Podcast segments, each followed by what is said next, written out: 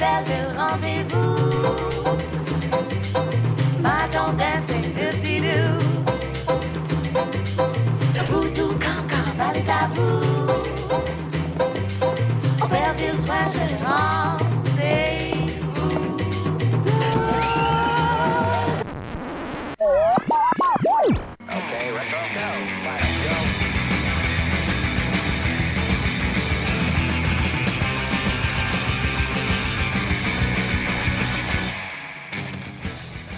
Hello and welcome. Welcome and hello. This is Wait You Haven't Seen. And it's a show where we talk about movies, and specifically, we talk about a movie that at least one of us has never seen before. I'm your host, Travis, aka TV's Travis. This is episode 121, and our movie this week was The Triplets of Belleville. And joining me to talk about it, she's seen it before. It was her idea to watch this one. I had not. Amy Frost. Amy, how you doing? I'm good. I I realized after I'd picked the movie because you're like pick a movie, and then I was like, oh, Triplets of Belleville, uh, and then I I realized too late that I've brought you a second French film, and Well, I It's on I mean my manager my my hypothetical manager would say that it is very on brand, but um, yeah, sorry, I guess. And and Yeah. ironically, the other movie that we've talked about what had uh, a character with a very French uh, name, Benoit Blanc. yeah, So yeah, Yeah. um, it's on on just- brand. very much. Well, it also was not my intention to do another animated film back to back with Redline last week. Um, Well, I after I- not having done a Yeah, Right. I specifically tried to not pick an anime because I do have a couple of those. Because list of things that I've seen that other people have not is like short and also extremely weird.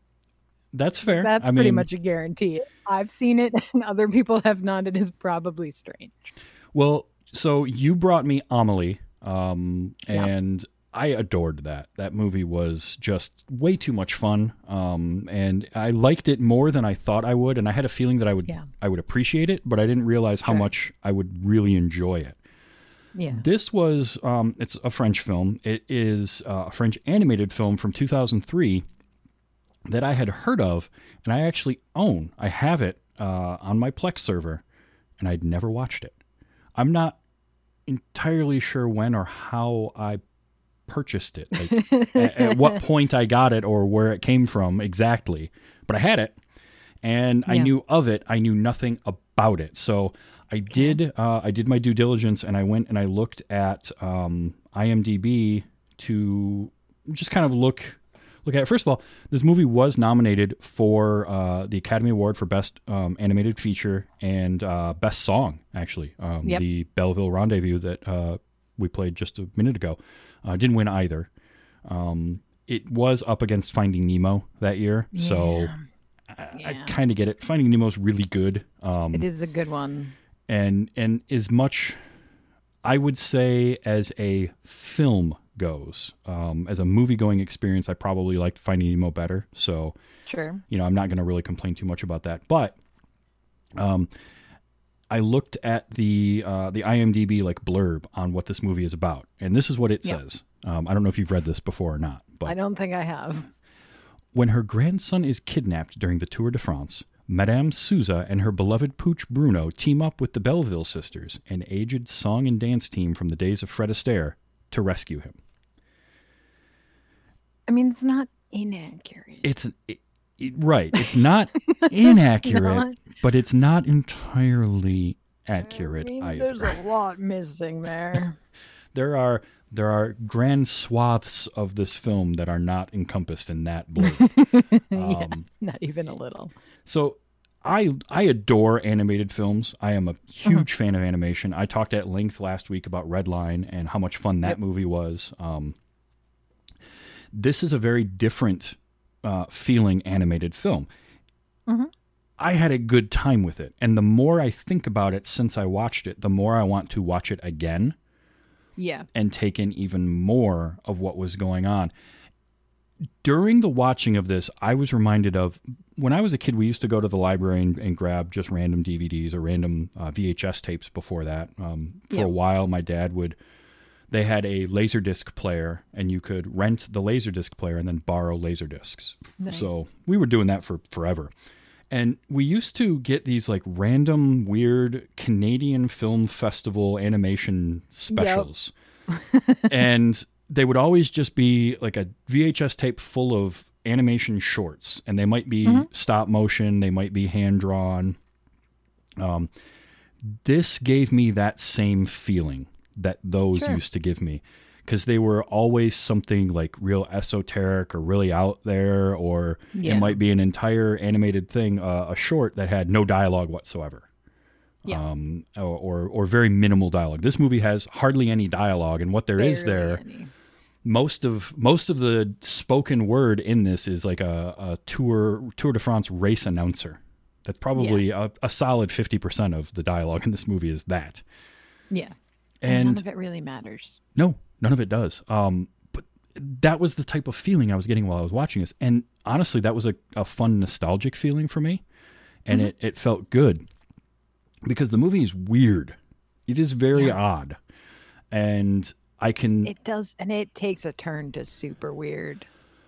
Well, it's already point, like- strange, and then it gets even weirder. And it's one of those where, like, you're either gonna. It's sort of like Redline in in what I was talking about last week because you're gonna enjoy it, or you're gonna be like, I don't know what the hell I'm watching, and I can't get into it. Like, there isn't gonna be a middle ground of, eh, that was okay. You're like, you're gonna get it, Yeah. or it's gonna be, the hell was that? So, Yeah. um, I mean, at least this has this has that very sort of I mean, like the blurb says, right? Like it is the story of Madame Souza chasing after her grandson. Like yeah, yeah, that does happen. like so there's at least that through line. So if nothing else, you're like, okay, well I get this part. I understand. We've gone off the rails. Bruno, Bruno, how are you? I don't Bruno. I don't understand nothing Bruno, else but Bruno like is my favorite. Bruno. I knew you would. I knew that even if you hated everything else about this movie, that you would like Bruno. Bruno I is great. I could at least I- count on that. so the movie it opens with uh, a musical number Yeah. and it is very much in the style of like an old max fleischer or an Yeah. old uh, Yeah. like betty boop um, Yep. black and white And I mean, know, or like if you're, you know, if you're unfamiliar with all of that, it's like all the stuff that Cuphead was also based on. there you go. Oh you yeah. know. that's see that's why i have you here because you can remember that. I wouldn't have thought of that. But cuphead is very much that same animation style. And you got like the the rubber hose arms on people and they move in ways that you know don't make any sense. Or there was a guitar player in the band that was a django reinhardt complete Yep. with like only playing with two fingers and uh, the weird Fred Astaire looking guy comes out to dance, and then his shoes come off and The eat him Come to life. Yeah. and, and eat him. but he seems okay about it, He's fine with it. He's mostly. he's pretty excited that everything's going on. It's it's bizarre, but it's this just fun, weird musical number, and then it like backs out from a TV screen. And it's a couple people watching it, yeah. and it's And uh, there's also like surprise topless Josephine Baker, yep, yeah, which like if you're not suspecting that, you're like, oh, a- okay, sure, why not? I mean, uh, you know, Okay. accurate. So yeah, Um, but then then the movie goes into like this interesting kind of opening with uh, an older lady and her grandson, and it took me a while, and I had to kind of step back from it after the movie to sort of figure out what this beginning was about because there's no dia- there there's no dialogue. no, Um, I think the only thing you hear is like as it, as it's fading out from the TV screen, something about is that it? Is it over? Um, Right. What do you What do you have to say to Grandma? But like the kid doesn't say a word. He looks very sad. She's trying to cheer him up. She pulls out the piano. They watch some piano player, and then she she dusts off the piano and tries to play, and it's her piano playing is just slamming her hands on the keys in random order. And he's not interested at all, and like kind of runs upstairs. You don't get the sense at first, but eventually you kind of figure out something's happened with his parents. yeah. So it's there is never- that. Um, he's got the picture on his wall. Mhm. Um, that's Mama Papa on a bicycle, April 1937. Um, one one thing I love about, and this is one of those things that like definitely doesn't matter, and I definitely I feel like I catch it for the first time every time I watch because I completely forget. Um, but while this beginning part takes place in France, Madame Souza is Portuguese. Mhm. And she's like super Portuguese. So first of all, she's like two feet tall, which my grandmother, my my vava was not quite four feet, so that's on point. And then there's all like the there's all the Portuguese roosters and Mhm. stuff around the house, and I was like, wait a minute, wait a minute, I totally forgot. Slash, am noticing for the first time for the millionth time. Um, I'm like, it doesn't matter, but it's but it's great fun. detail. It gives this uh, a lived-in feel, and I, I really want to dive into that a little bit. But I love like she's trying so hard to cheer him up, and at She- first you have no is, and- idea why, and you- and Right. because it's never explicitly said. As the audience, you have to infer what's going on, and then you see the picture, and you're like, "Okay, so his parents are gone, Okay, but yeah. we don't know what happened." we don't, yeah, we don't know. The assumption is that they're dead, but but it's never mean, it's- explicitly said that he's just with Europe grandma. in the 40s. So, you know. Um what I like is she goes through like the laundry list of like typical stuff boys like. Mhm. Like she's like, "Okay, we're going to go down the list. All right, first we're going to get you a puppy." yep. And the puppy is in a box that is in um of uh Portuguese sardines, which was just fun. And the puppy, by Um, the way, as a puppy, looks like an old dog, which I loved. Yeah, he's like just very small. just a very small old dog, um, but it's a puppy, and uh, and I loved the as she's sitting reading the newspaper and he's playing with his train set and watching the train go Mhm. around and the puppy's doing the puppy thing, but then sits down. And as you're watching the tail slowly go onto the train track, I'm like, well, I know what's going to happen here. Like, "Oh no."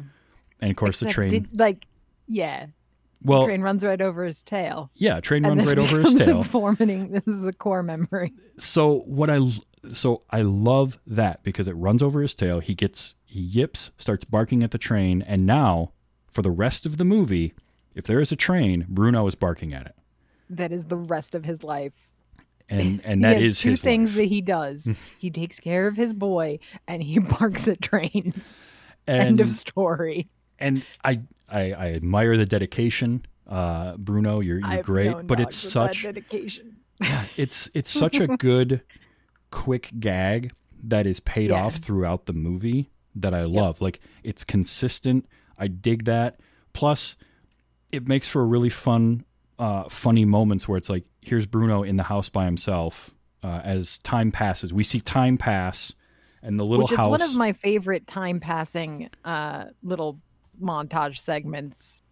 Um, yeah. because you you watch like because you you usually like if you think about like the beginning of Up, Mm-hmm. right? Well, not like the devastating beginning, but like the part after that, Okay. where like the city is building up around his house, Mhm. right? Yeah, yeah. It's that, but sad, um, because the house just like tips over.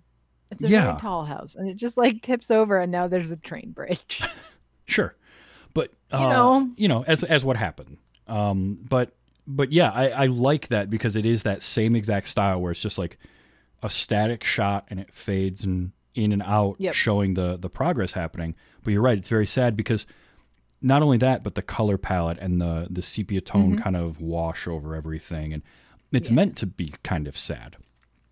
And I like, but then it ends, and there's Bruno barking at the train as it goes by, and then he makes his way downstairs. And I've known dogs like Bruno where they start on the stairs and they're Yep. they're going to the bottom. They're going to end at the bottom of the stairs regardless of what they want. yeah, they don't. Um, yeah, But as soon as he hears the train coming again, a few minutes later, he is bounding back, up, those stairs because cannot because you got to be downstairs and wait for the boy. hmm Um, so we skipped over when when she figures out she finds um Oh, like yeah, yeah. there's clippings missing from her newspaper, and then she finds like his little notebook in which he has pasted all of these clippings about bicycles Mm-hmm. and bicyclists and the Tour de France and um you know his uh you know and it, it's the one picture of his parents is them on a bike. And so she's like okay all right and gets him a tricycle and then that's it. Like this is the first time we see him really smile. Like because he loves bruno and he's very happy when he gets bruno but he's not like he's still like, he's, he's still not sad. He's still forlorn. yeah he's like well great i will take care of this puppy thank you very much Yeah, pretty much.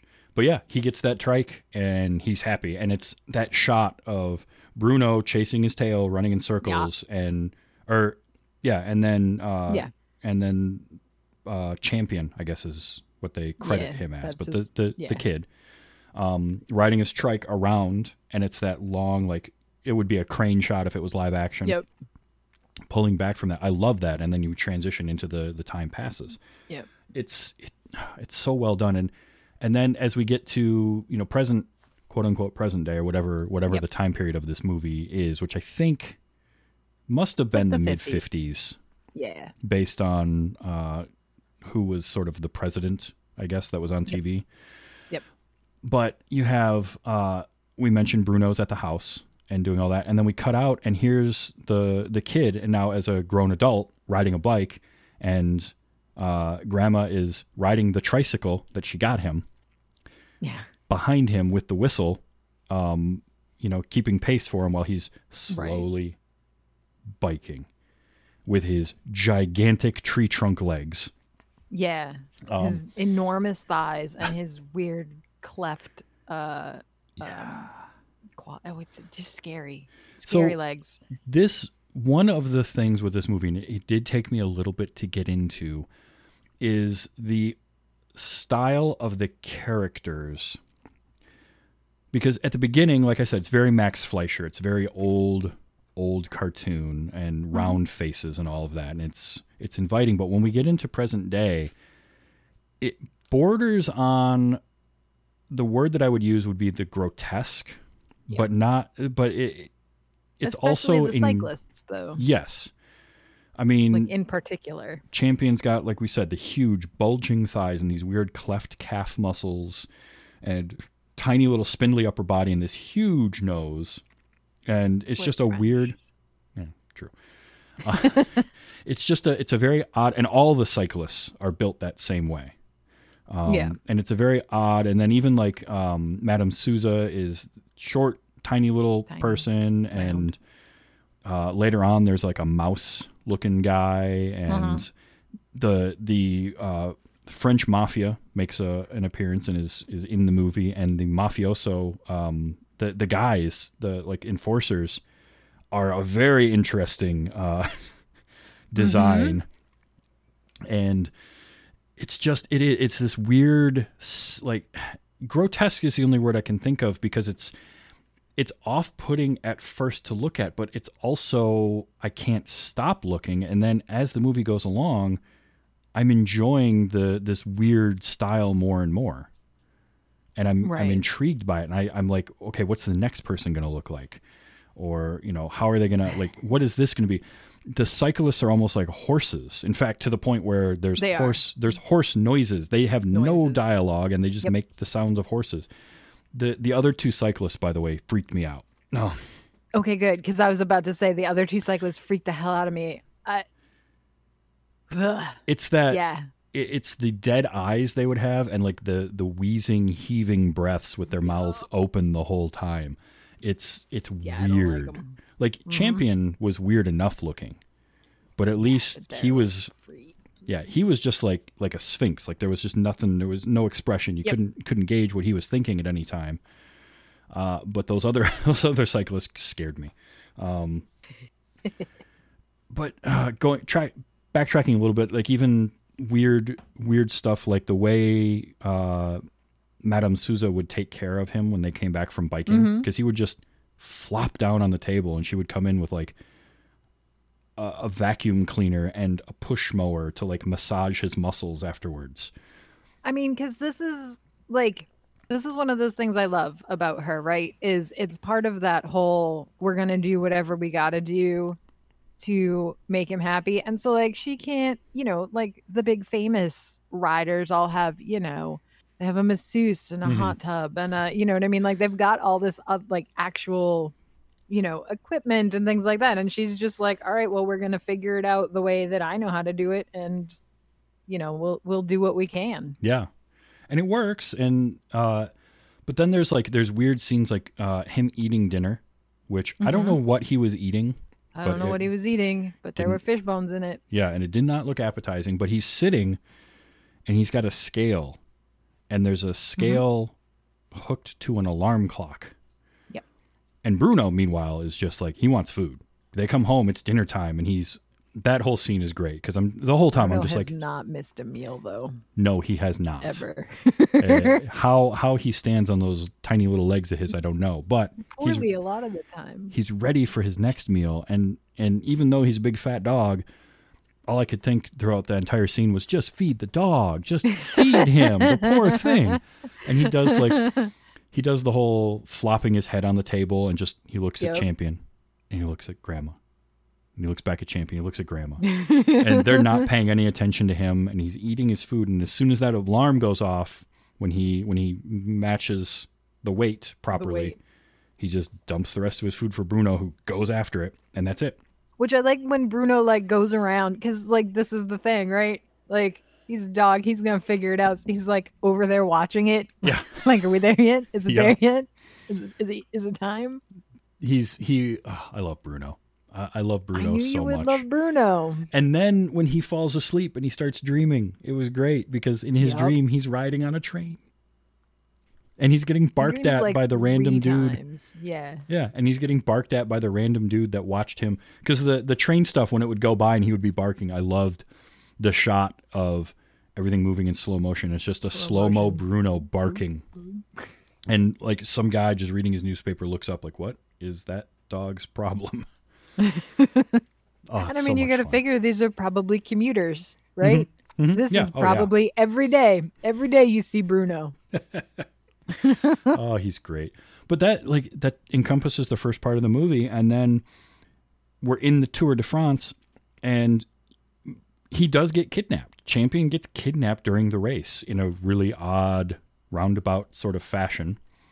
Like so again, I love the way that they I love the way that they animate a lot of this race stuff. Um because the like I like all the like all the bicyclists like we said they're they're all very similar. Um Mm-hmm. but there's all these um you know there's all these spectators and there's all these spectators that are very clearly like jumping in and trying to you know be on TV and stuff Yeah. which is I was like last week a lady caused one of the biggest crashes ever at the Tour de France by holding out her sign trying to get it on TV. Yep. This is like extremely accurate.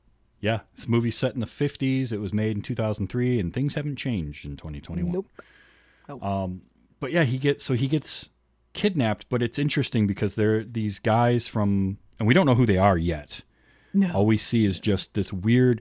It's like a weird T-shaped rectangled thing with a head kind of in the middle of it, and they they have the exact same truck that Madame Souza is driving in. So uh, that's the voiture balai. That is the um, broom car. Mhm. And what broom cars do is they follow bike races, and when they sweep up all the stragglers that can't keep going. Got it. Right, right, right.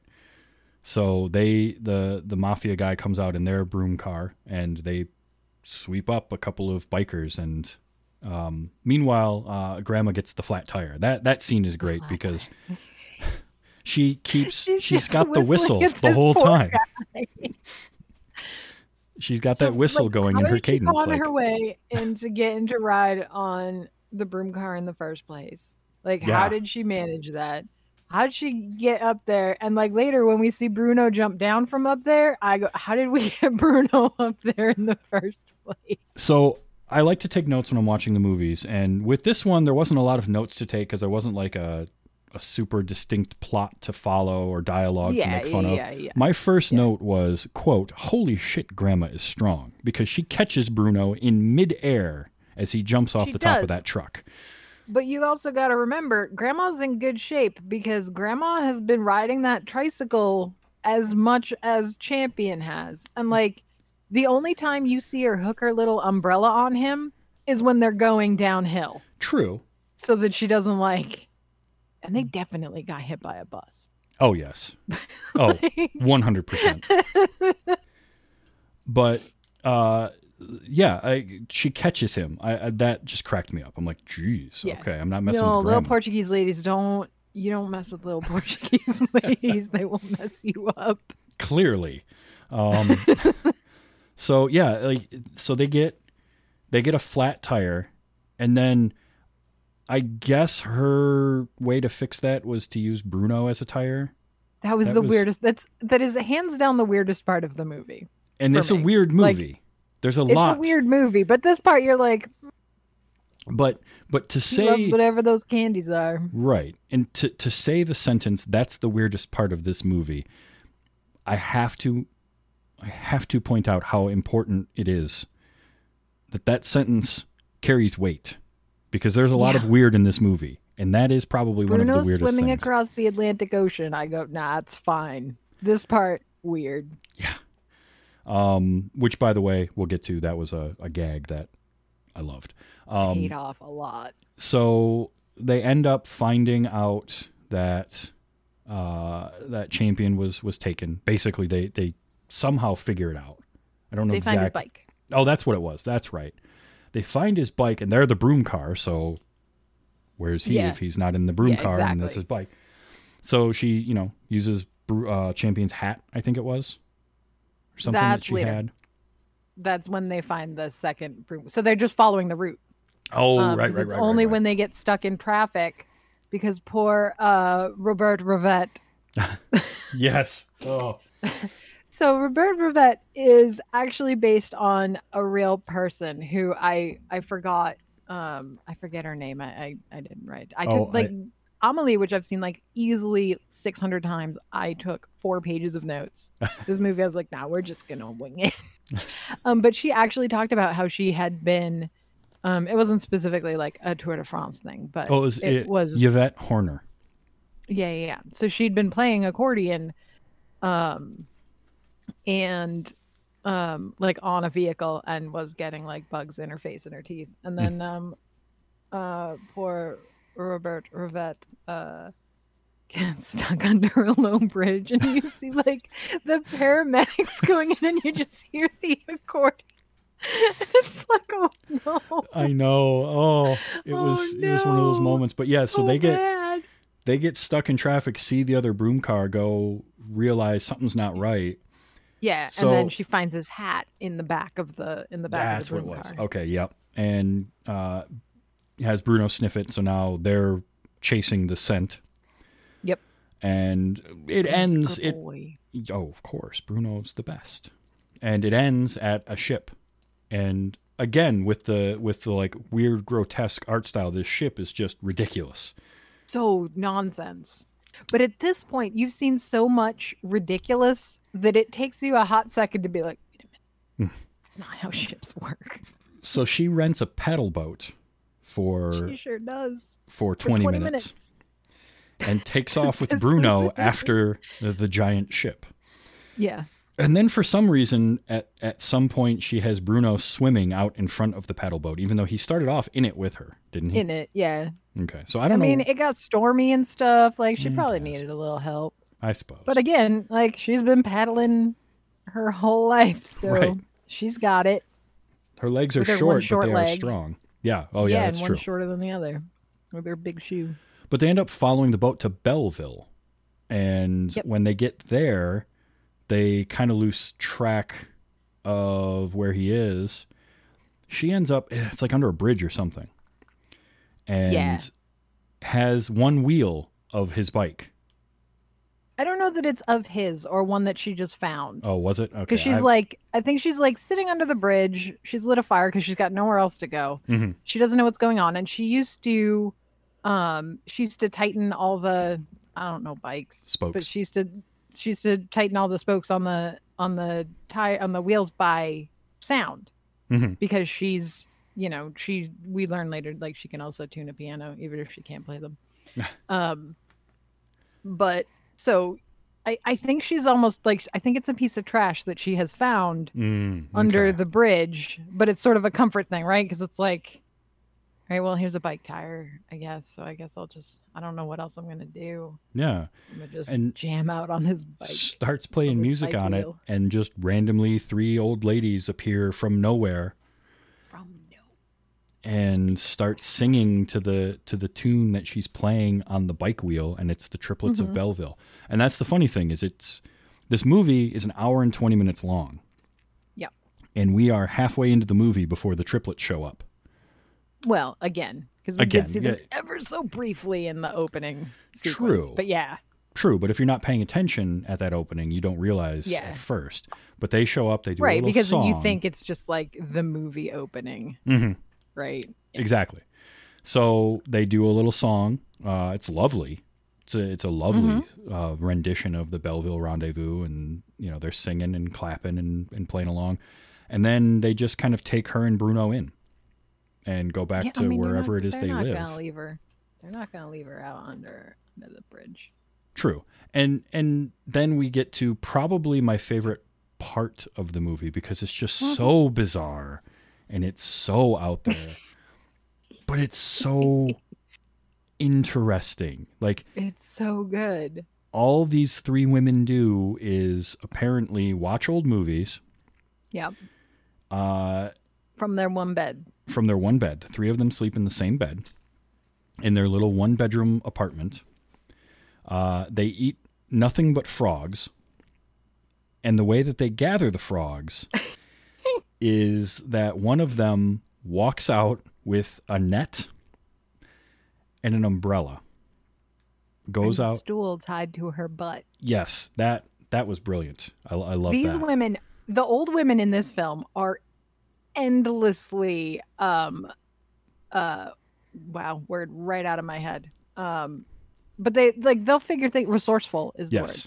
Uh, they are endlessly resourceful. Mhm. Um, there is nothing they won't try. Like, so they're like, okay, well, I, I, I need to sit down, but I've already got a lot of stuff to carry. No problem. Just tie the stool to your butt. hmm No problem. And she They're basically so goes out gleeful about everything. oh, so happy. Goes out into the swamp, and then, and you're you're just not prepared for it.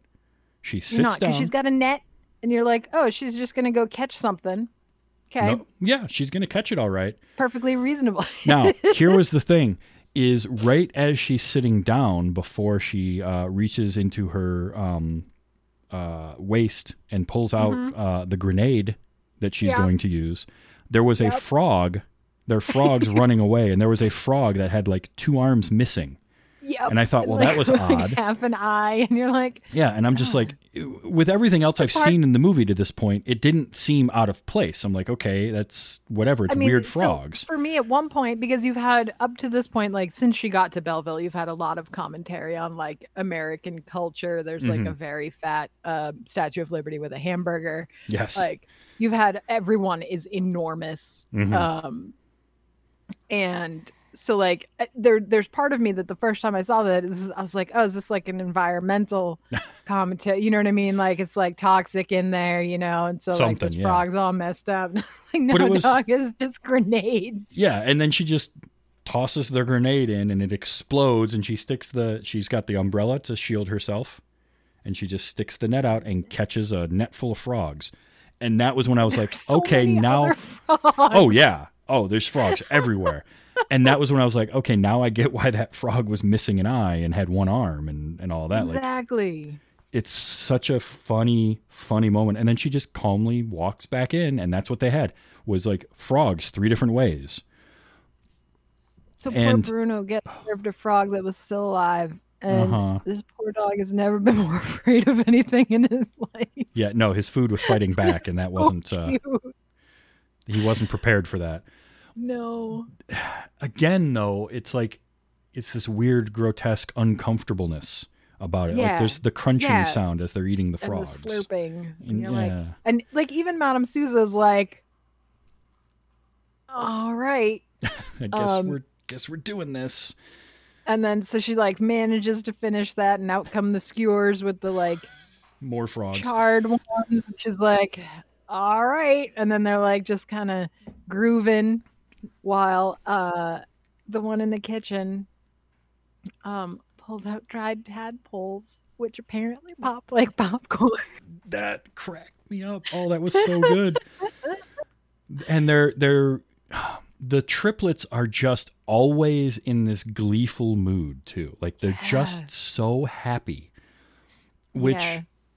is They're just amazing. you know, hy- hydrated in their lane driving. Yeah. They're just doing it. They're just doing their thing.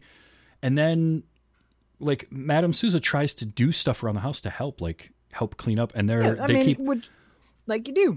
And and what I loved about this was this was another one of those scenes that in the moment is odd and it feels weird where they're like, you know, she tries to vacuum something and they're shushing her away from the vacuum and like petting the vacuum.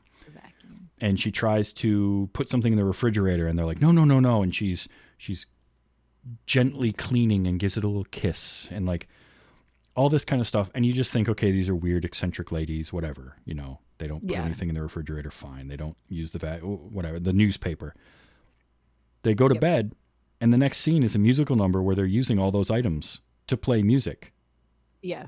and So the a- best part is that when I saw this movie, like I saw this movie pretty close to when it was brand new. So I was an art student, Hmm. um, and I, I took noise classes. Like okay one of my favorite professors is a noise artist. Ooh, Um, nice So this really spoke to me. You know what I mean? Like I was like, no, I get it. Like it was not weird at all to me. I was like, no, no, I get this. This I understand.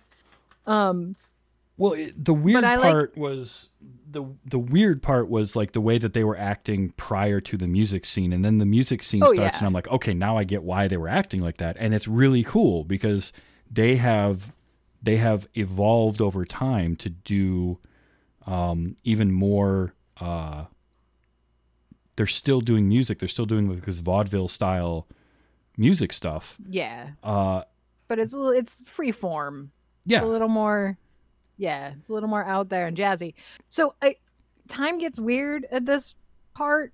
Um, but I feel like Madame Souza has to have been there for a while because there's the sign outside of the club hmm that announces the triplets of Belleville, and then there is a little sign pasted over that says "and Souza." right. Um, yeah, I, I I'm so not how sure long how has much she time. been there? long enough to get her own uh, version, Her uh, billing. her, her billing, and and like add something to her uh, bike wheel that she's Yeah, using.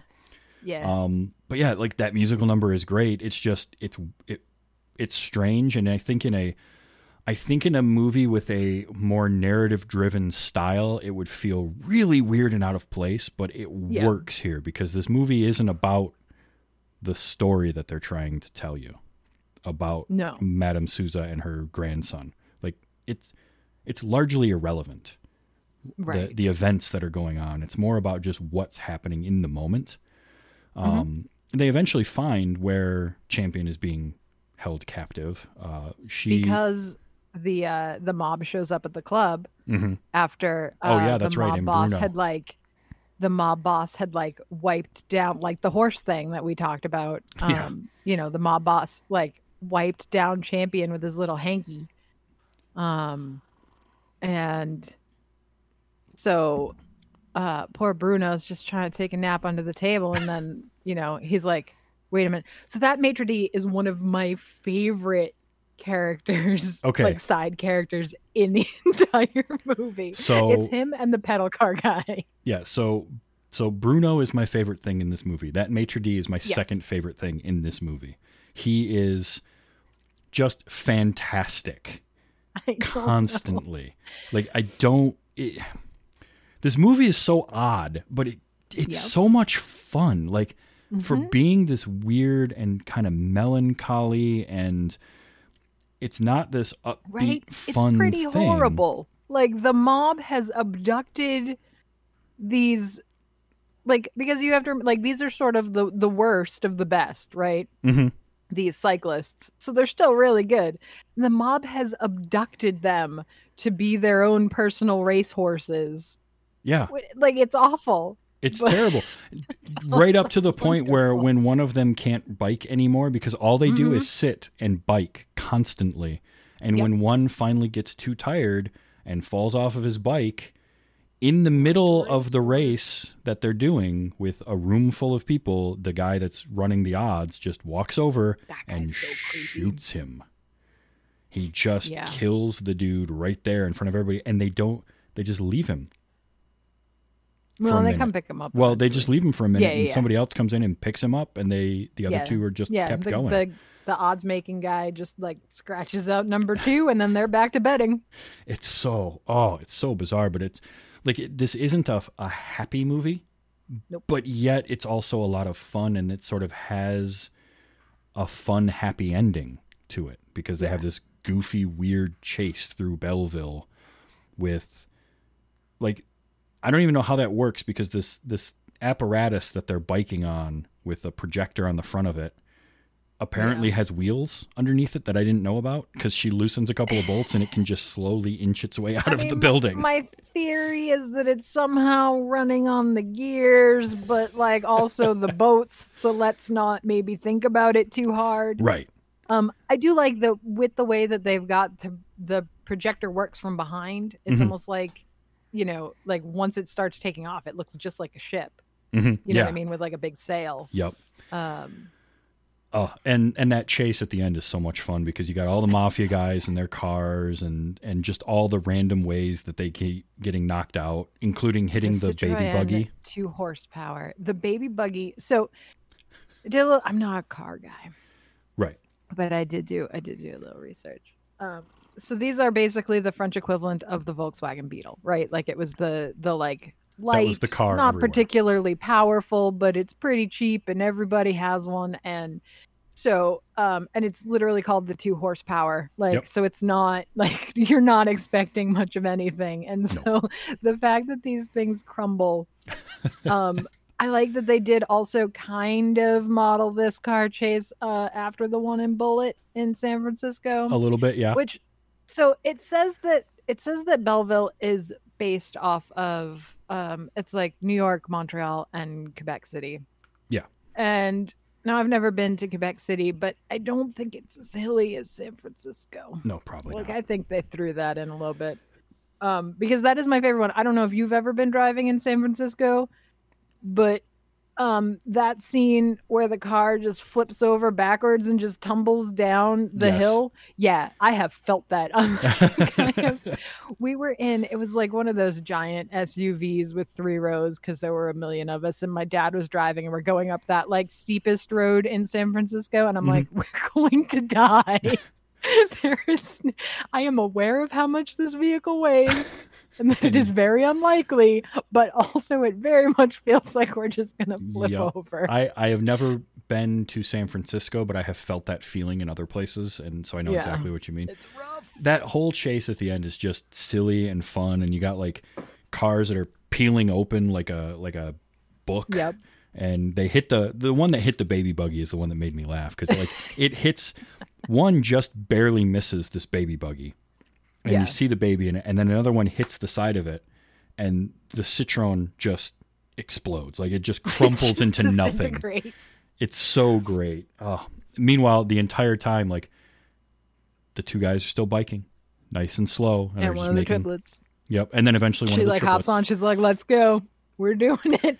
And they're, I mean, they're using. Uh, they've got more grenades. They're they're doing everything they can. Um, they when they eventually. throw the hats, Yep. it's just uh, it's so silly, but because as soon as you can't see, obviously your only option is to to just veer wildly. yes, exactly. That's how driving works. Um, It's very good. It's it's a weird weird movie but it is it is absolutely worth seeing. It's worth watching. So last week redline was a ridiculously simple plot of race. And mm-hmm. like we talked about and and the three of us sort of equated it to it's like wacky races but an anime form after you've dropped a bunch of acid is basically what that movie was. So it was this super straightforward, very simple plot, outlandish visuals, and tons and tons and tons of dialogue. Right. This movie has virtually no plot. The story means almost nothing, and there is barely a word uttered the entire movie. yeah. And both of them are fantastic and really worth watching. The the pacing it's it's interesting because you have Redline is this breakneck frenetic pace for an hour and 40 Yeah. minutes. Yeah. And it feels like so much happens in that hour and 40 minutes. And then you have this movie which moves at a snail's pace and takes Yep. its time and hardly anything happens. And it's an hour and 20 minutes long and it doesn't feel short, but it also doesn't feel like it drags anywhere. Like the it's, no, no, it is what it needed to be. Yeah, it's So just this I- this really interesting way to to see two very different forms of of good pacing in an animated film back to back. And I kind of like that. Did you see the post credit scene? Yes. So that is my third favorite thing in this movie is seeing that guy standing on the beach waiting she for takes her. off. She takes off in the paddle boat. And like he's on the beach looking at his watch. And then it's like nighttime, presumably many days, weeks, Yes. months later. And he is still standing on the beach looking at his watch. I love Bro, that. that was gone. that was I such like all of a his hunky good. pictures that are in Oh, yeah. his little his little hut. Oh, it, that that was like the the cherry on top. Was that moment at the end of the credits? And Completely forgotten about that part till I watched it this time, and I was like, "Oh, that's You- right." if you're a fan of animation for the sake of animation, like you don't you don't need to have a story because I know a lot of people that that I could show this movie to that wouldn't appreciate it because they're just Sure. they're not going to get it because and I don't mean that in like a hoity-toity oh you don't get it uh, kind of way I just mean like it's not gonna it's not gonna land with them because they're looking for a Right. for one- act one act two act three tell me a story beginning middle and end and this really isn't that. This is um, and we Yeah. barely talked about him at all the director for this. Uh, uh, Sylvain Chomet I think I'm pronouncing that right I hope. Um, if if I'm not that's mispronouncing things is kind of my thing. Um, he just is like telling he's he's making he's giving you feelings while you're watching this but it's it's really well done and I, it makes me want to check out some of his other stuff he doesn't have a ton but he did one called the illusionist in 2010 Which I've seen, um, I've seen and barely remember, which is not a great sign. yeah Um, like I remember it being good. Like I, it wasn't bad, but it Mhm. wasn't. I I think it's less weird, and so I think I enjoyed it less. You know what I mean? Like it wasn't. I should go back and watch it again because it's it's been a hot second, and and maybe that's um, why this will stick with me because it's weird and because it's like it's like you'll think about stuff, you'll be like, wait a minute. Well, it's those moments like the crunching sound of the frogs or like these these long stretches where it's just weird noises happening and you're just like oh what is this scene? What is happening here? But then it keeps going. And and of course uh the weird characterizations, you've got little mouse guy um Mhm. like literally just makes mouse noises. That's all he does. Um and I loved his uh his ear protectors when he was getting His shaved protectors. um, yep. was was great. Uh, His picture at Holly Food. Holly, Holly Food and what was it? He was at like a Disneyland type place with a with a big sucker that yeah, said sucker, a on it. sucker. Yeah, yeah. That Uh, may be why. I mean, and then for this movie to lose out to you know to Finding Nemo. Yeah, the the mean, big bad mouse.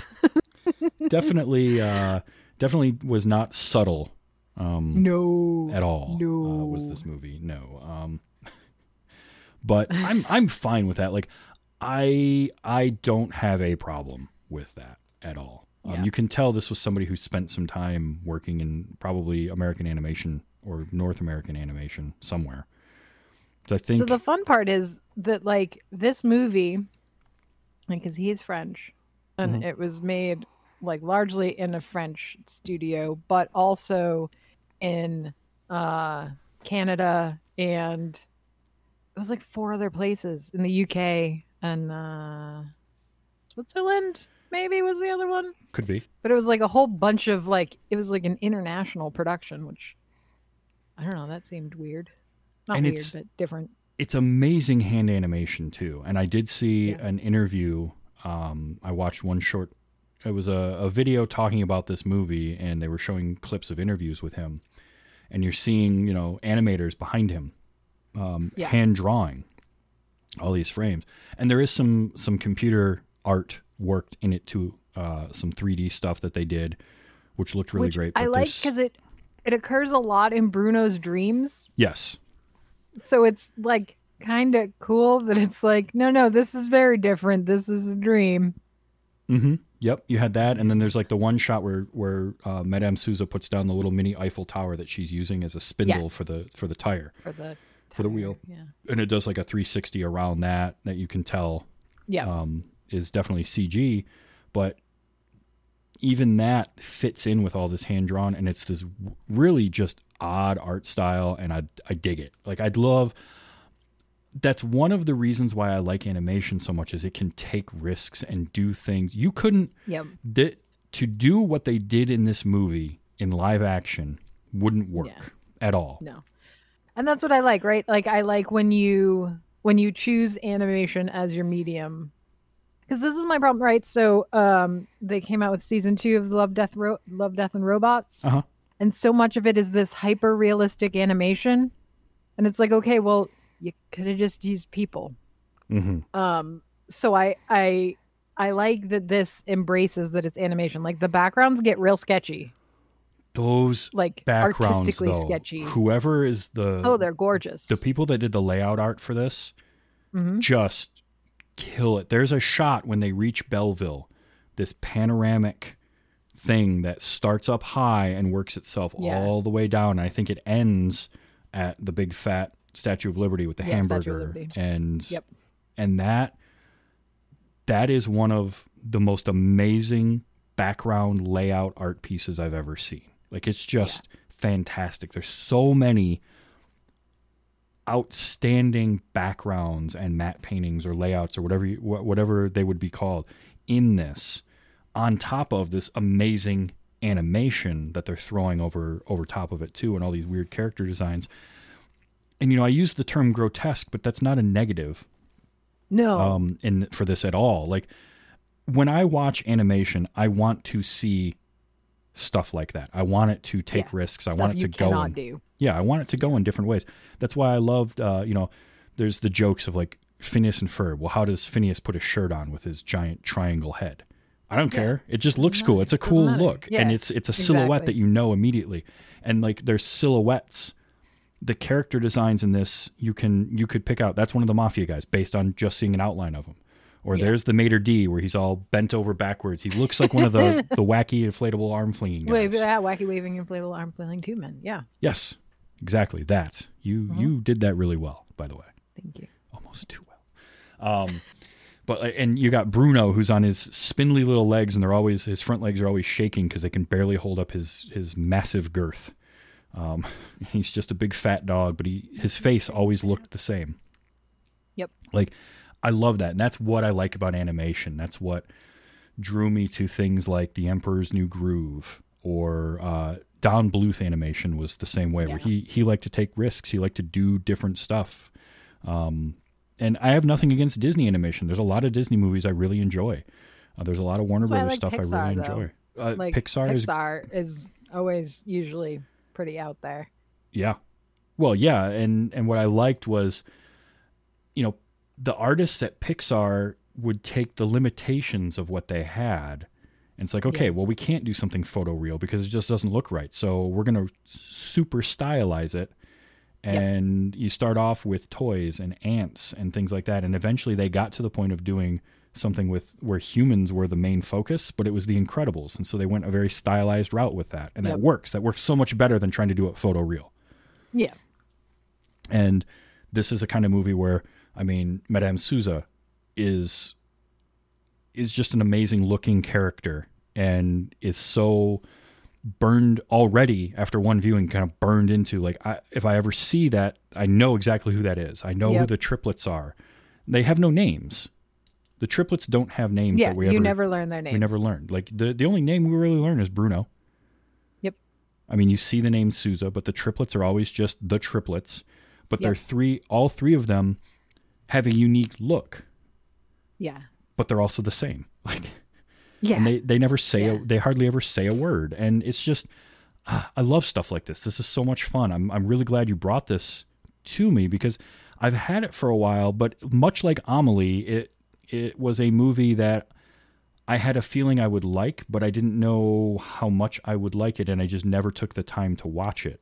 And I've, Sure. I'm finding that with some of these movies that I haven't seen, where it's like if I just take the time to watch the damn thing instead of going back to something I've seen before, I could Yeah. expand my horizons and find something new. And now I've got, you know, potentially some other stuff from the same director to check out, or just other forms of, you know, stepping outside of the the Disney Pixar animation and, and checking out something different. Um, Yeah. and I really really dug it. This was a ton of fun.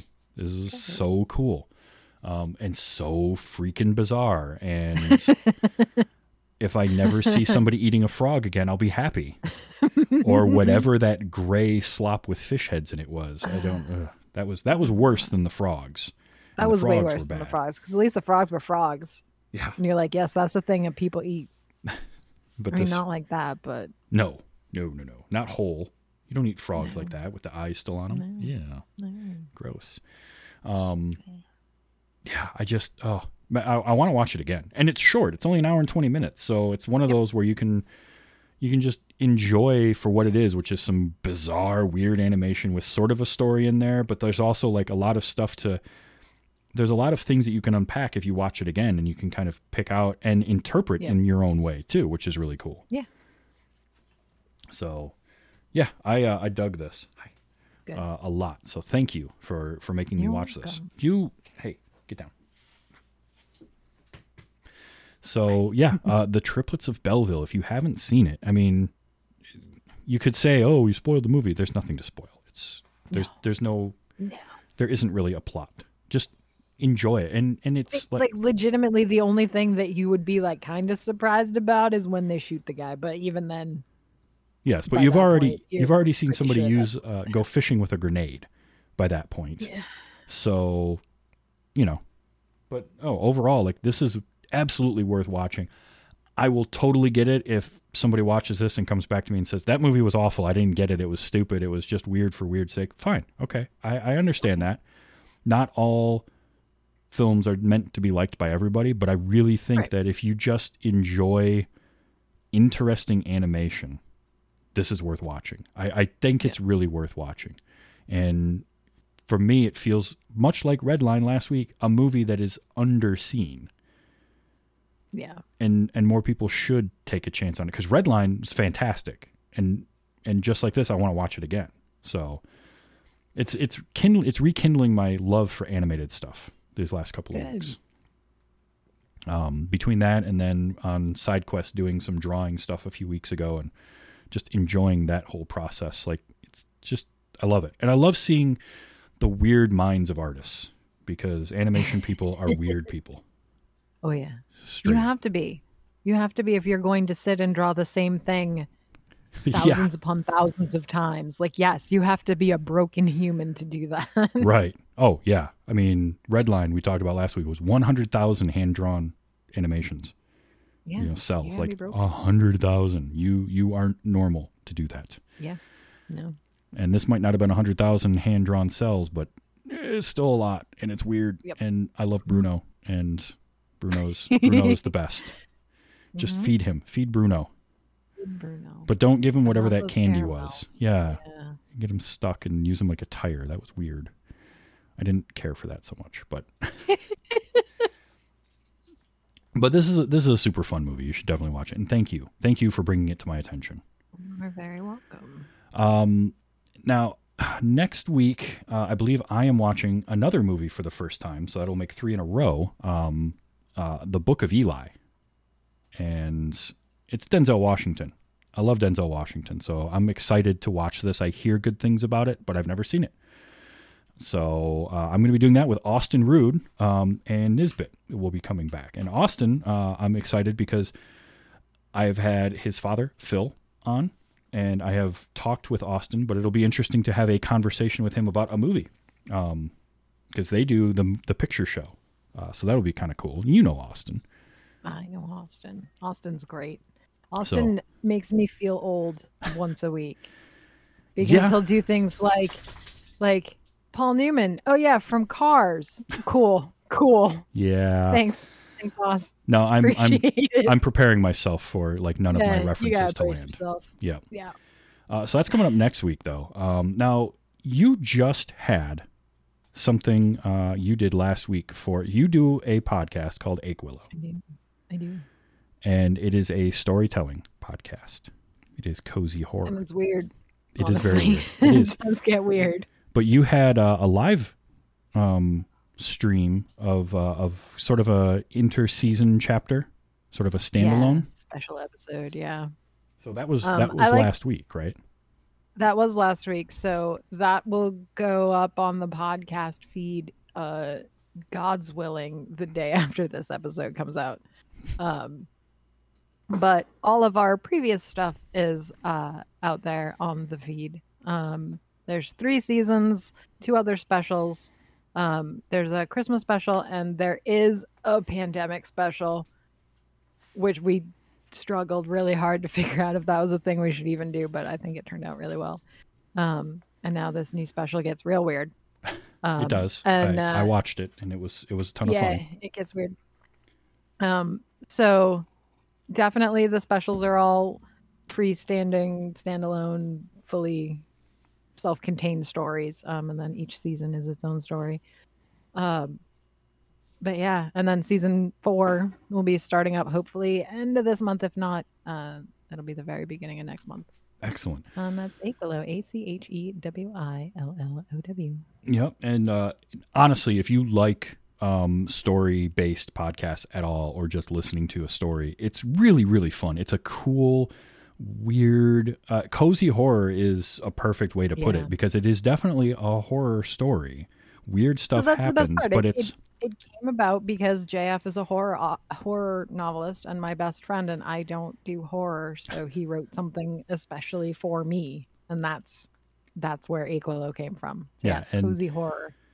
and it's great. It's it's super fun, so I definitely recommend it. Um, and the the live special was great too. That was that was a ton of fun. It just made me want uh, want cookies a lot. Um, so yeah, Achewillow, definitely check that out. And Amy, thank you for coming on this week Well, thank you uh, for and chatting with me. Now you're going to be back in a few weeks Yeah. um, because I mentioned uh, I mentioned that we have um, the Book of Eli next week, but we're getting close to August, everybody. And if you are a fan of this show or have been listening, you know that August is Cagepalooza. So at some point during Cagepalooza, Amy is coming back because uh, she's making me watch Matchstick Men. Somehow I've never seen that movie, and I need to fix that. So that's going to be one of our Cage Cage Palooza 2021. Uh, I'm watching Matchstick Men. You're coming back for that. I can't wait. Uh, it's going to be great. It's Nick Nick Cage, directed by Ridley Scott. What's not to love? exactly. And all I know about I it is he's a grifter. It. I haven't watched it in a long time, but I remember liking it. I, That's all I remember. He's in it. Sam Rockwell is in it. I think. yep. Uh, he's a think so. con man of some kind. And there's a scene where he yells at somebody about taking him out into the street and beating them till they piss blood. Uh, that's all I remember. That's all I know. There you go. So I mean, that's all you need to know. right, well, there's a cage freak out. That's what I want. So we're gonna get that. so that's coming up in a few weeks too. So uh, if you enjoy Amy's voice, you're gonna hear it again soon. Um, and you know, if you enjoy her voice, go listen to Achewillow. Trust me, you'll like it. Uh, so until next week. Now I do uh, record the show live on Sundays, um, 8 p.m. Eastern time at twitch.tv slash TV's Travis.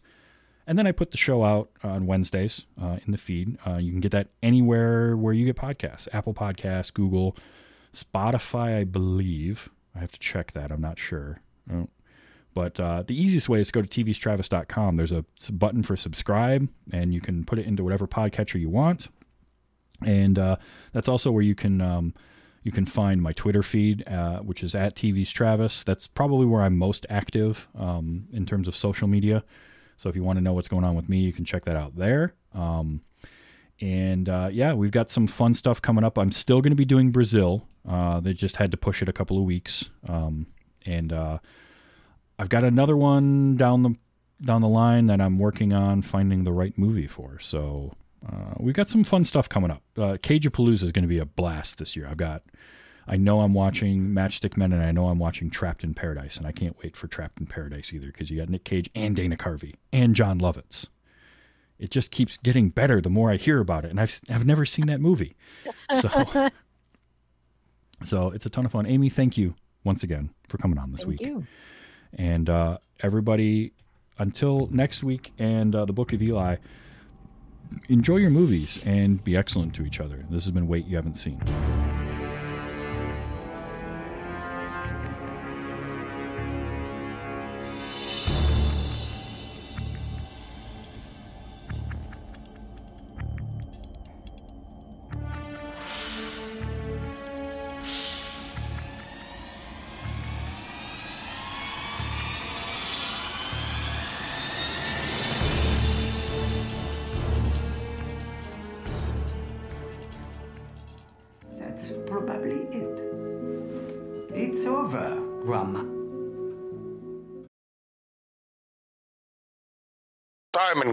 You have enjoyed this program.